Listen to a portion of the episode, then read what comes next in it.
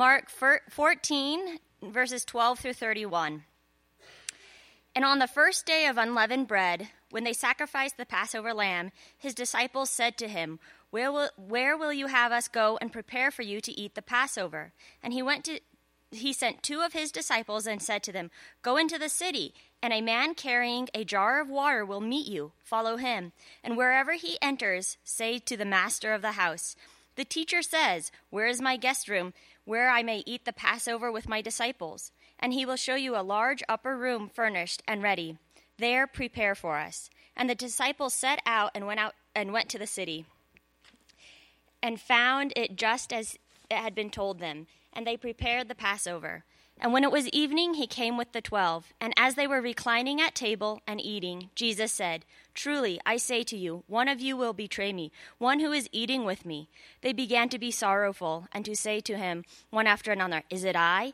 He said to them, It is one of the twelve, one who is dipping bread into the dish with me. For the Son of Man goes as it is written of him. But woe to that man by whom the Son of Man is betrayed. It would have been better for that man if he had not been born.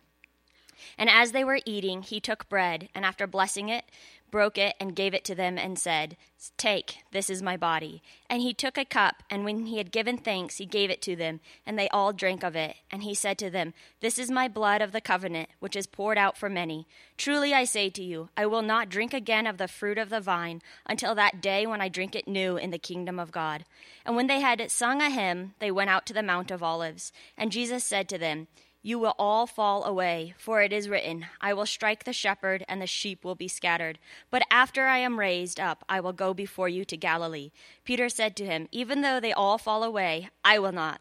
And Jesus said to him, Truly I tell you, this very night, before the rooster crows twice, you will deny me three times. But he said emphatically, If I must die with you, I will not deny you. And they all said the same. This is the word of the Lord. Well, our, uh, our passage this morning, as we just read, is about a very famous meal. So, as I was kind of thinking about this passage this week and reading about it, I couldn't help but think about some of the great meals that I've had in my life, okay? And I started thinking, what's the best meal I've ever had?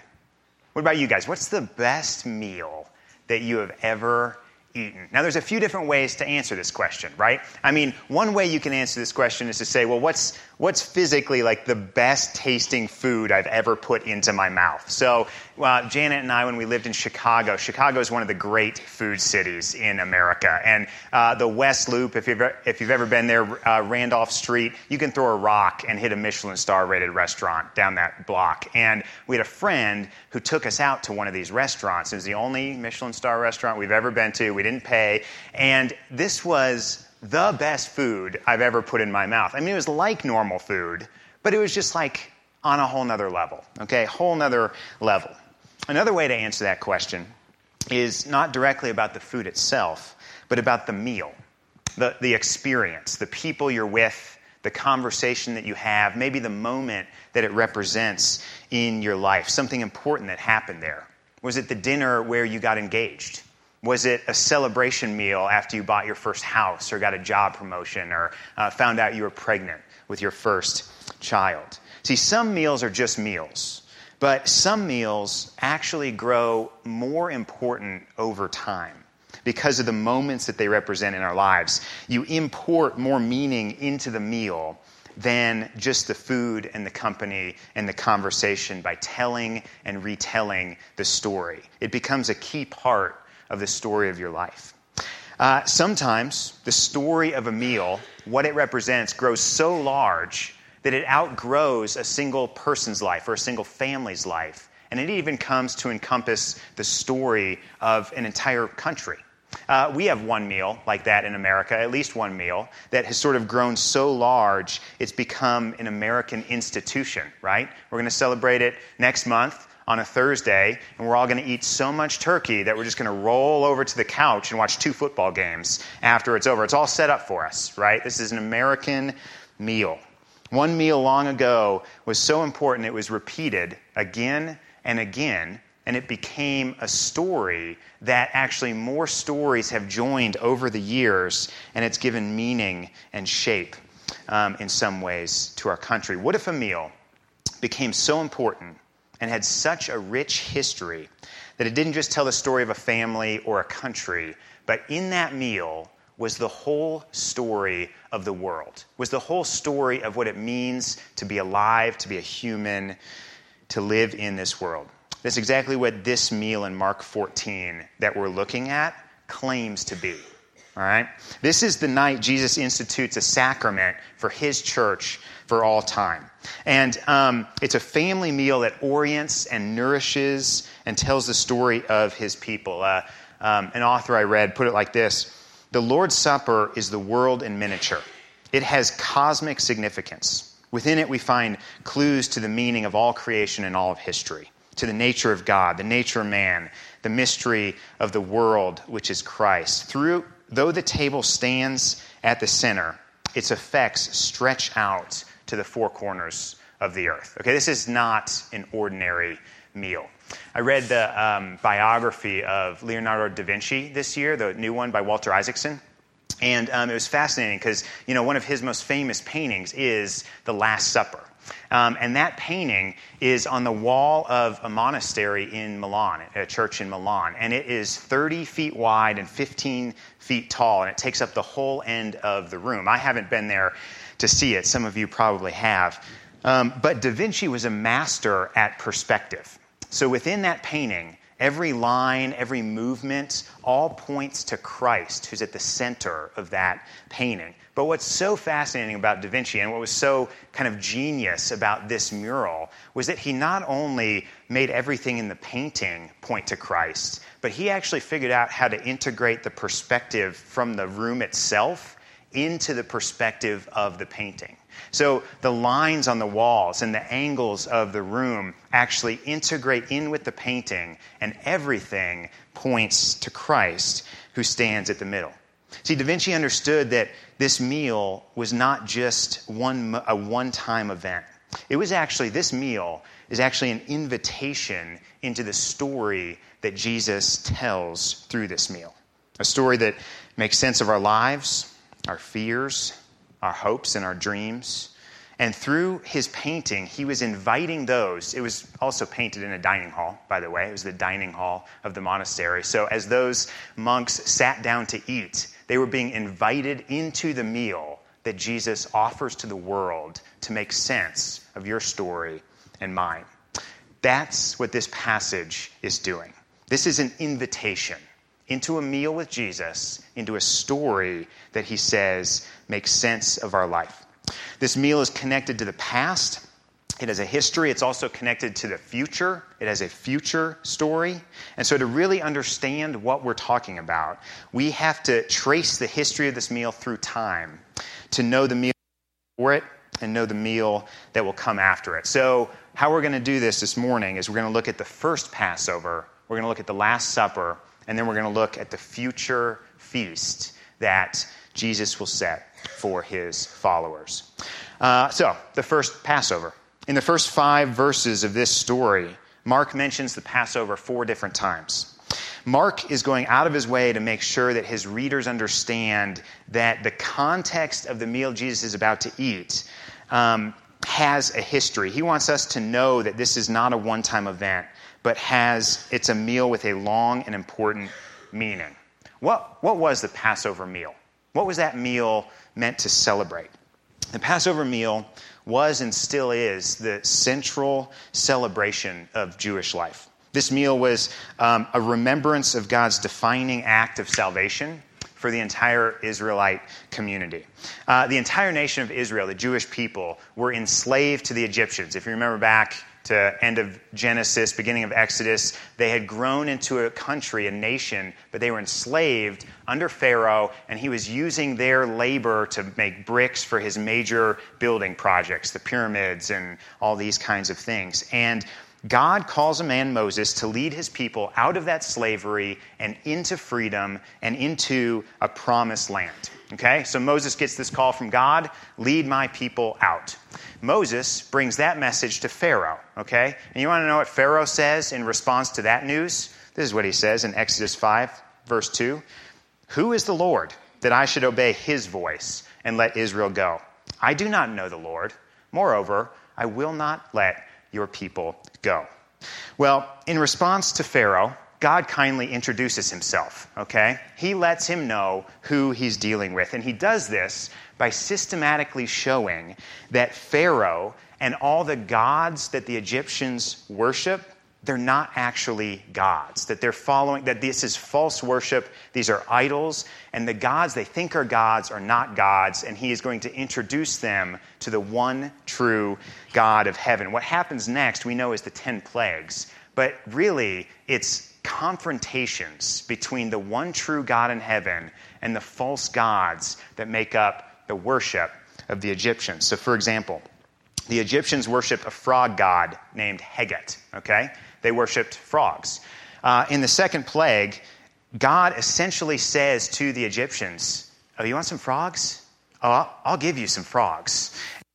Frogs piled up in the land so high that they had to pile them up, and the whole land stank from the amount of frogs that God sent to this, um, this country. The true creator, he was saying, was revealing who is truly in control.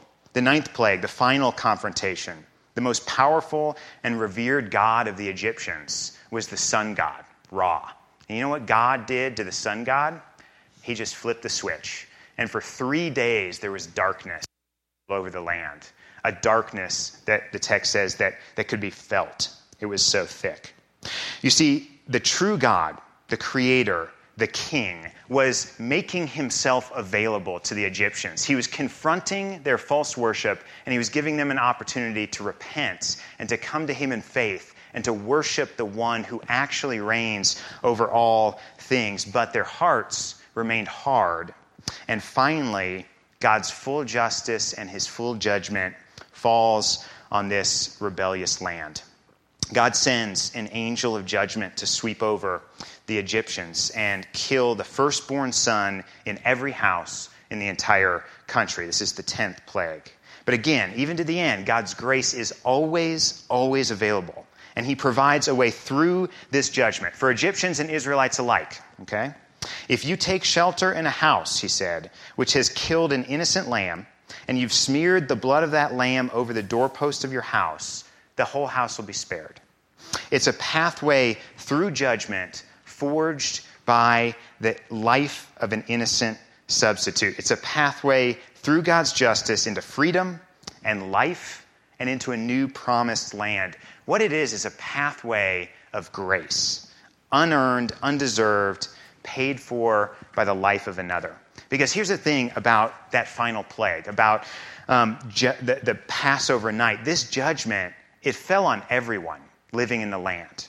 Uh, there was no exception. Many of the plagues, 1 through 9, fell on just the Egyptians and the Israelites who lived in a land over here called Goshen, were kind of spared from some of it. But this one, the final one, the full justice of God, applies to everybody equally men and women in that land, rich and poor.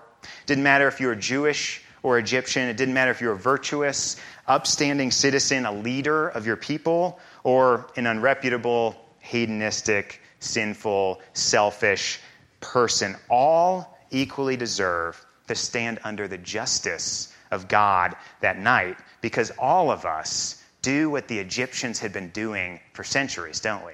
All of us find ourselves worshiping and seeking gods, little gods, mini gods, false gods, idols, besides the one true king. We're all looking to things to make sense of and give hope to and bring joy and fullness to our life besides the source of joy itself. We've all run from the source of life, looking for joy anywhere else. And the problem is when you run from life, you run towards death. And that is what happened that night. Being an Israelite, a member of God's chosen nation, the people who possessed the great promises of God, that didn't protect them from God's justice that night. They weren't saved by their race or their skin color or their language. The only thing that made any difference that night was whether you were sheltered by the blood of a lamb. And then the judgment of God passed over you. And so every Jewish family, every Egyptian family that decided to take a chance on God's plan And I like to think there were some because there were some signs in the Old Testament there that some of them were starting to believe and get it and come to know okay, wait, I'm dealing with something more powerful here than a frog god, right? I, I, I think that some Egyptians maybe um, took a chance on it. Anyone who sat down to a meal of roast lamb that night were passed over and walked out of slavery into life and freedom and the promised land that awaited them on the other side. Everything about the relationship that God's people had with him was based on this event of salvation from slavery to freedom through grace alone. And that first Passover meal they ate became an institution. It became a way to remember their identity of who they are, who God is, and how that relationship works. All right, that's what happened in the first meal. Fast forward a few hundred years to this scene in Mark 14. Jesus is sitting down to celebrate this defining Passover meal with his disciples to remember and celebrate that path of salvation that God offers to his people.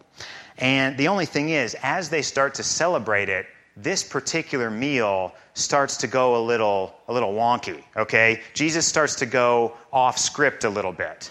And that is strange to say the least. Traditionally the passover meal followed a very clear structure and progression. There were four glasses of wine that the host would serve throughout the meal. And at those um, after each of those glasses they would um, the host would sort of explain and unpack one of the great promises that god gives to his people the host of the meal would explain these. And as Jesus progresses through the meal, he starts to go off script.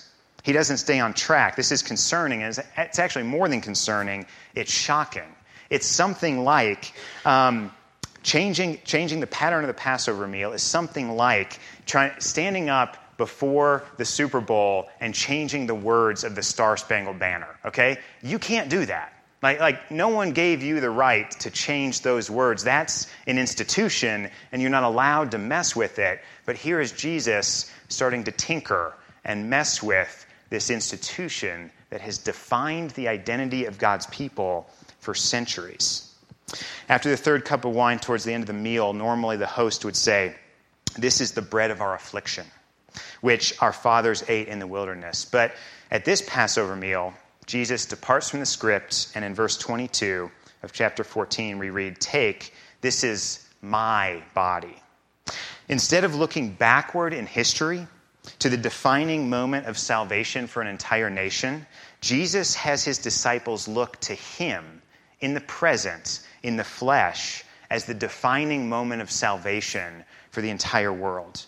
This bread used to represent the suffering of our people, and he says now it represents the suffering I'm about to undergo for you on the cross. This wine used to represent the blood that forged a path for us through justice into freedom and life, and now I'm telling you it's my blood of the new covenant, which is going to forge a path for everyone who looks to me in faith for the rest of time.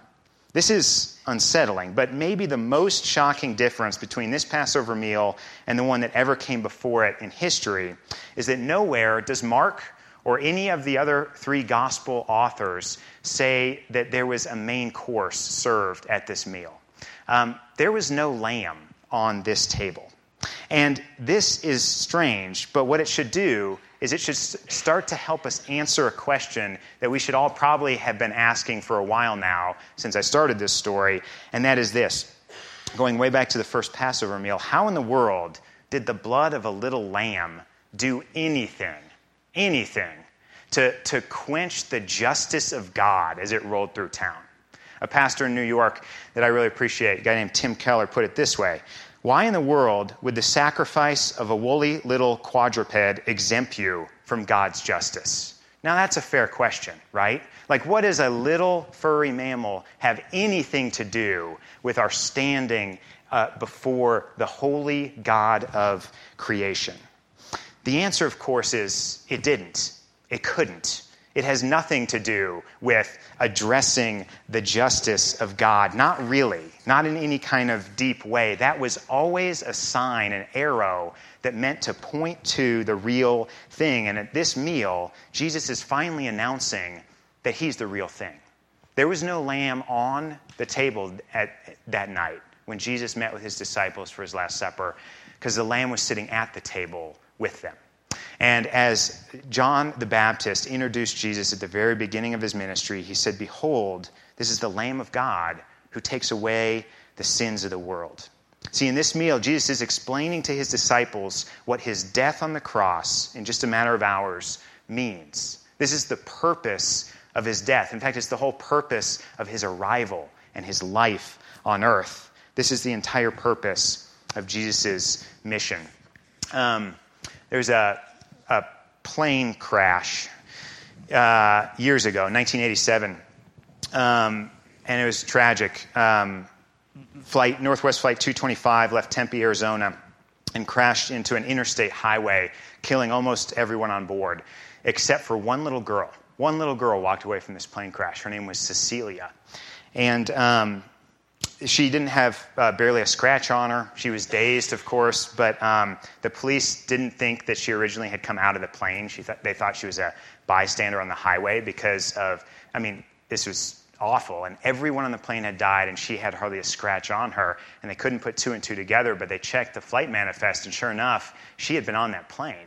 So they started to figure out what happened. They started to ask her questions. And as the plane had taken off, they heard a loud bang, the cabin filled with smoke, everything started to go bad, and everybody knew they were going down.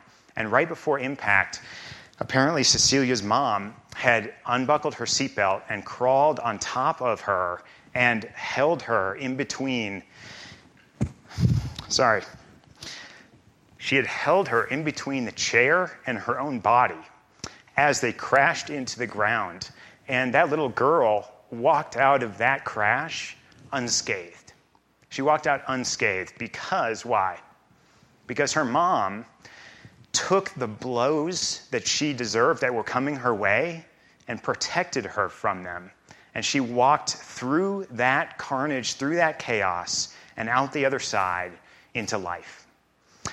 This is what Jesus has done for us when he died on the cross.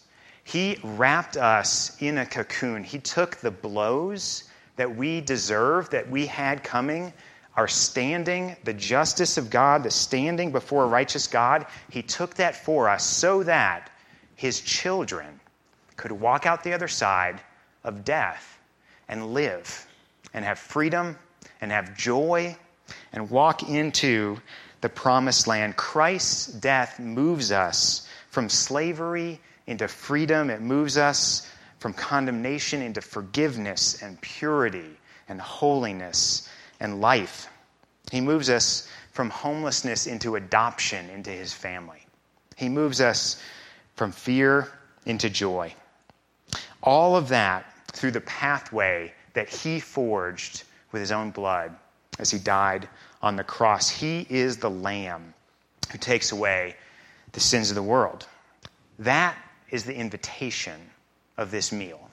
That's the invitation offered to you to step into the story and receive those gifts that he offers to his people. So, last question Why does Jesus have to end things? I mean, that's an incredible invitation, okay? That's an invitation all of us should just stop and say yes to right now. Why does he go on um, to end this on such a discouraging note. Did you notice that?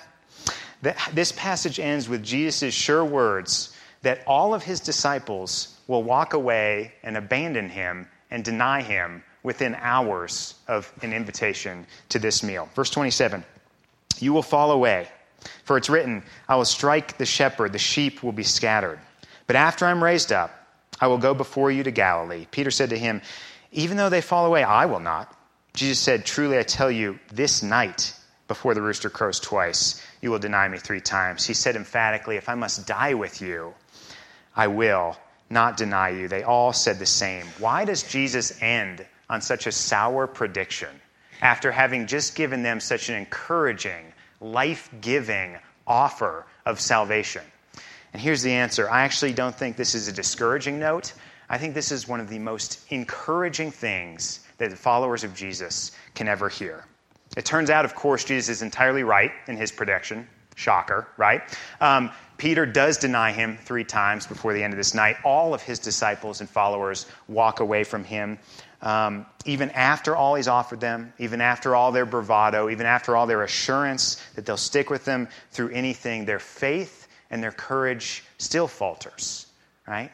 Their faith is still incomplete. Belief in his promises will be an on again, off again thing for them and for us for the rest of their lives. But none of that stopped Jesus from giving them these gifts. None of that stopped Jesus from going to the cross on their behalf. Do you see how encouraging that is? How deeply loving that is. The promises Jesus pours out on his people have nothing to do with how well we receive them or how well we use them once we've been given them. His promises are his promises. He knows our faith will wane. He knows we'll um, deny him. He knows that we'll falter, but he promises to sit with them again at the end of all things at another meal when he returns. Verse 25 Truly I say to you, I will not drink again of the fruit of the vine until the day when I drink it new in the kingdom of God with you.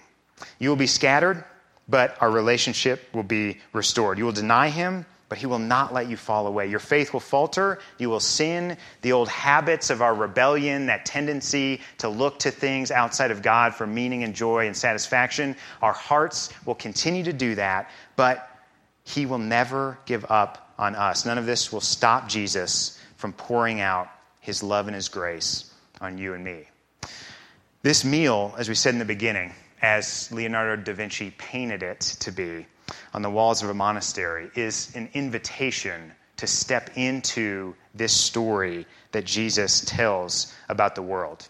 It's an invitation to take an honest assessment of our own hearts and go to God in repentance. It's, a, it's an invitation um, to receive His gift of grace again. You may have been a Christian for a long, long time. Or you may be here today considering what it means to follow Jesus. This is an opportunity for all of us to again accept the story and the pathway of His grace. It's an invitation to enter His story of salvation, to be nourished here today by His love, and to be secured in God's love forever. That's a great invitation. This is a great meal. This is not going to be the best tasting meal that you ever have in your life, I promise, okay? There are better tasting meals than this one. But this is the most important meal any of us will sit down to until that day when we meet Jesus again. So let's do that now. To be nourished by a meal, you've got to eat it, okay? You can't just look at it, you can't just think about it, you can't contemplate it. It's not an idea. A meal is a thing. And that's part of the reason why I like that we stand up and come forward here at Grace. We, with our bodies, we get up and we come to receive the body and the blood of Jesus on our behalf. Um, we come for his nourishment, and we come to continue to grow in our faith in him. This is an invitation to the past grace that Jesus gave us on the cross, to the present grace he gives us as he nourishes our faith at this table, and to the future grace as we look forward to the day where we will sit down with him again in heaven forever, and all sin and evil has been banished from the world. The way we celebrate this meal at Grace is you'll come down the side aisles. There'll be both bread uh, both wine and juice available for you. The bread is gluten free. Please take those elements with you back to your seat, and we'll all eat together as one family. If you look to Jesus alone for your, your hope and your salvation, your meaning in life, this table is set for you. It doesn't have to be perfect faith, it can be faltering faith. It's just got to be faith, all right? Just enough to get out of your chair and come on down and receive the gifts that are present at this meal. The night in which Jesus was betrayed, he took bread. And after giving thanks, he broke it. And he said, This is my body given for you. Do this in remembrance of me. In the same way, after supper, he took the cup, saying, This cup is the new covenant of my blood. Drink of it. For as often as you eat this bread and you drink this cup, you proclaim the Lord's death until he comes again and we meet with him in glory. Heavenly Father, thank you for this meal. Thank you for setting this table of grace for your people. Thank you that we are safe in you and that you will hold us as we look to you in trust and belief. Help our hearts receive and grow bigger to trust in your promises. We love you. Amen.